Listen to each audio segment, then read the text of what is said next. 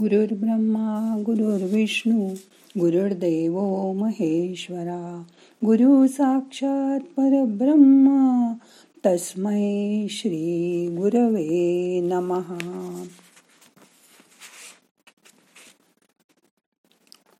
आज माणसाला रोजच जीवन जगत असताना असं कळतं की मानव हा एकच प्राणी. त्याचा मेंदू वापरू शकतो. विचार करू शकतो. शरीरात ज्या हजारो पेशी आहेत त्यांना स्वतःची बुद्धी नसते पण त्यांनाही मन असतं. शरीर जे चलनवलन करतं ते मुख्यत्वे शरीरातील साखर आणि प्राणवायू म्हणजेच ऊर्जा यावर शरीरातील मेंदूच मेंदूचं काम या मिळणाऱ्या साखरेच्या पुरवठ्यावर आणि ऊर्जावर अवलंबून असतं. पण जर सगळी साखर मेंदूकडून वापरली गेली तरच विचार आणि भावना तयार व्हायला प्रगट व्हायला मदत होते. म्हणून शरीराला साखर इतकी महत्वाची आहे की त्याशिवाय माणूस जिवंत राहू शकत नाही. म्हणून डाएट करताना काही लोक साखर अजिबात बंद करतात. ते बरोबर नाही. कारण तिच्यामुळे शरीराला मनाला ऊर्जा मिळते. माणसाची विचार करण्याची कृती ही त्याच्या बुद्धिमत्तेनुसार घडत असते. सिनेमातील डायरेक्टर सांगतील तसं प्रत्येक जण करत असतो आणि मग सिनेमा तयार होतो ना? तसंच ही बुद्धी सांगेल तसं माणूस स्वागत असतो. तशी शरीरातील प्रत्येक पेशीला मन आणि बुद्धी असते. बुद्धी शरीरातील अवयवांना संदेश देऊन त्यांच्याकडून निरनिराळी कामं करून घेते. तर बुद्धीचा हा स्तर प्रत्येक मानवात वेगवेगळा आहे. त्यामुळे मेंदूच्या क्षमतेनुसार जो तो आपली बुद्धिमत्ता वापरतो आणि व्यक्त होतो. कोणी लिहून कोणी काव्य करून आपली प्रतिभा मांडत असतो तर कोणी गाऊन नृत्यातून चित्रातून आपली प्रतिमा तयार करत असतो. मेंदू हा कल्पना खूप चांगली करू शकतो. त्यामुळे खरी गोष्ट व प्रतिमा हा फरक मेंदूला मात्र कळत नाही. जेव्हा यात हृदय येतं आणि तेही काम करू लागतं तेव्हा या कल्पनाविलासात माणूस रममाण होऊन जातो. दुसऱ्याच्या भावना जागृत करण्याचं काम मात्र खूप अवघड आहे. दुसऱ्याच्या मनामध्ये हात घालता येणं ही एक अतिउत्तम कला आहे.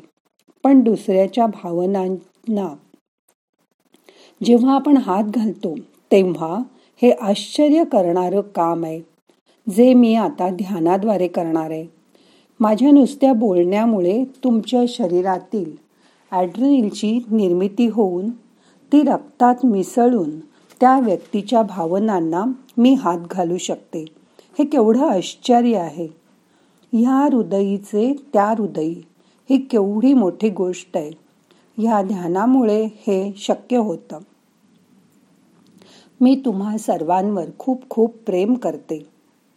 ही एकच भावना हा एकच शब्द तुमच्यामध्ये लाखो बदल घडवू शकतो. त्यामुळेच तुम्हाला ध्यान केल्यावर स्वतःमध्ये आमूलाग्र बदल झाल्याची जाणीव होते. आपलं शरीर आणि मन ध्यानामुळे बदलतं आहे याची जाणीव तुम्हाला होते. ती जाणीव करून देण्यासाठी आपण ध्यान करतो.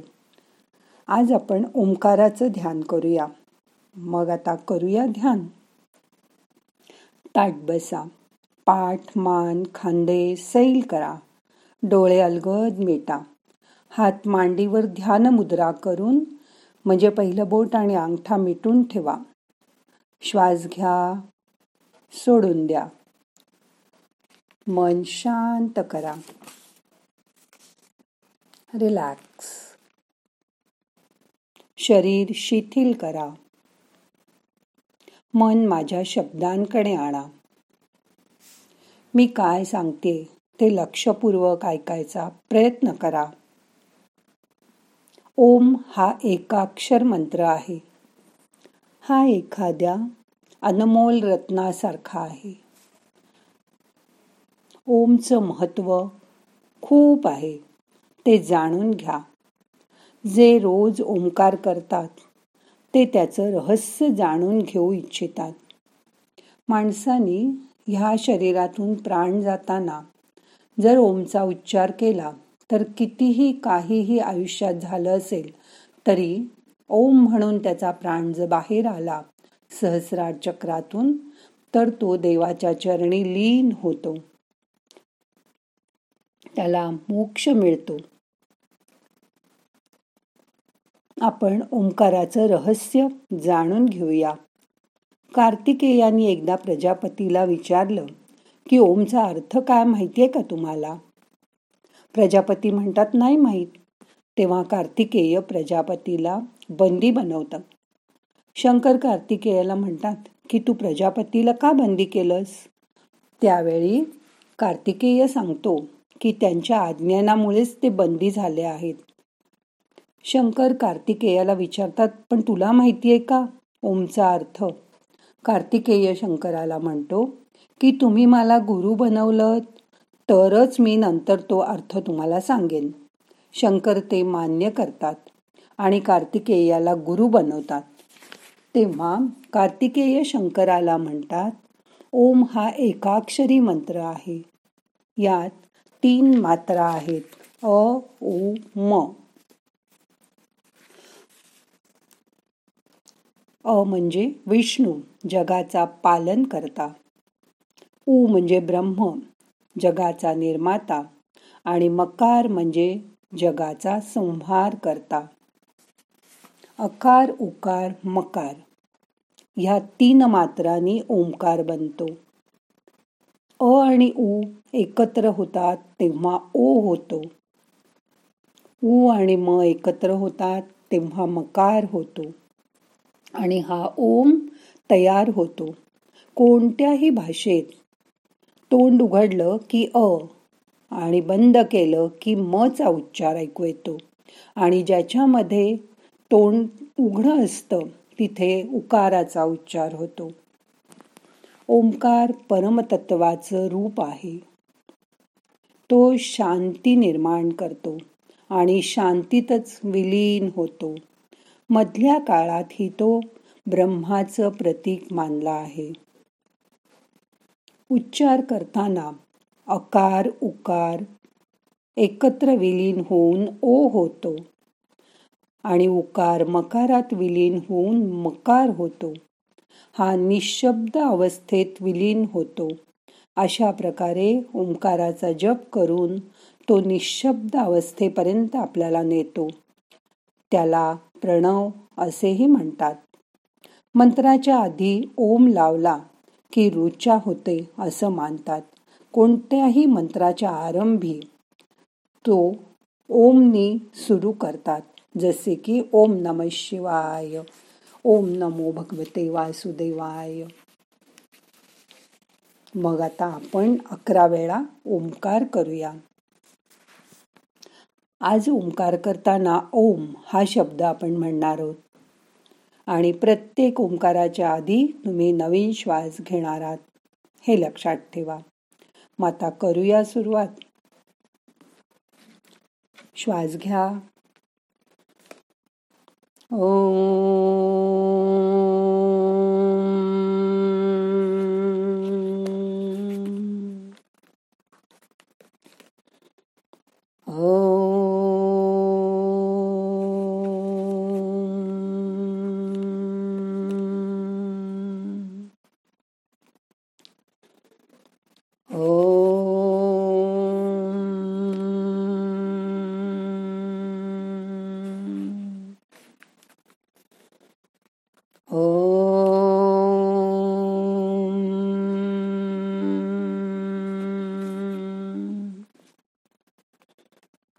Oh.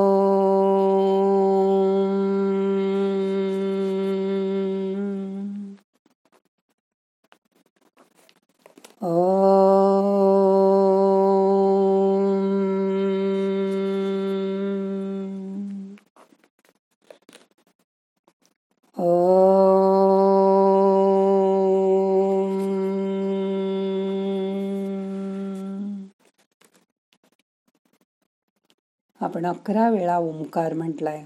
आता शांत बसा. ओमची आकृती डोळ्यासमोर आणा आणि मन तिथे एकाग्र करा. मन शांत डोळ्यासमोर ओंकाराची आकृती. असं पाच मिनिट शांत बसा. आणि ध्यान करा.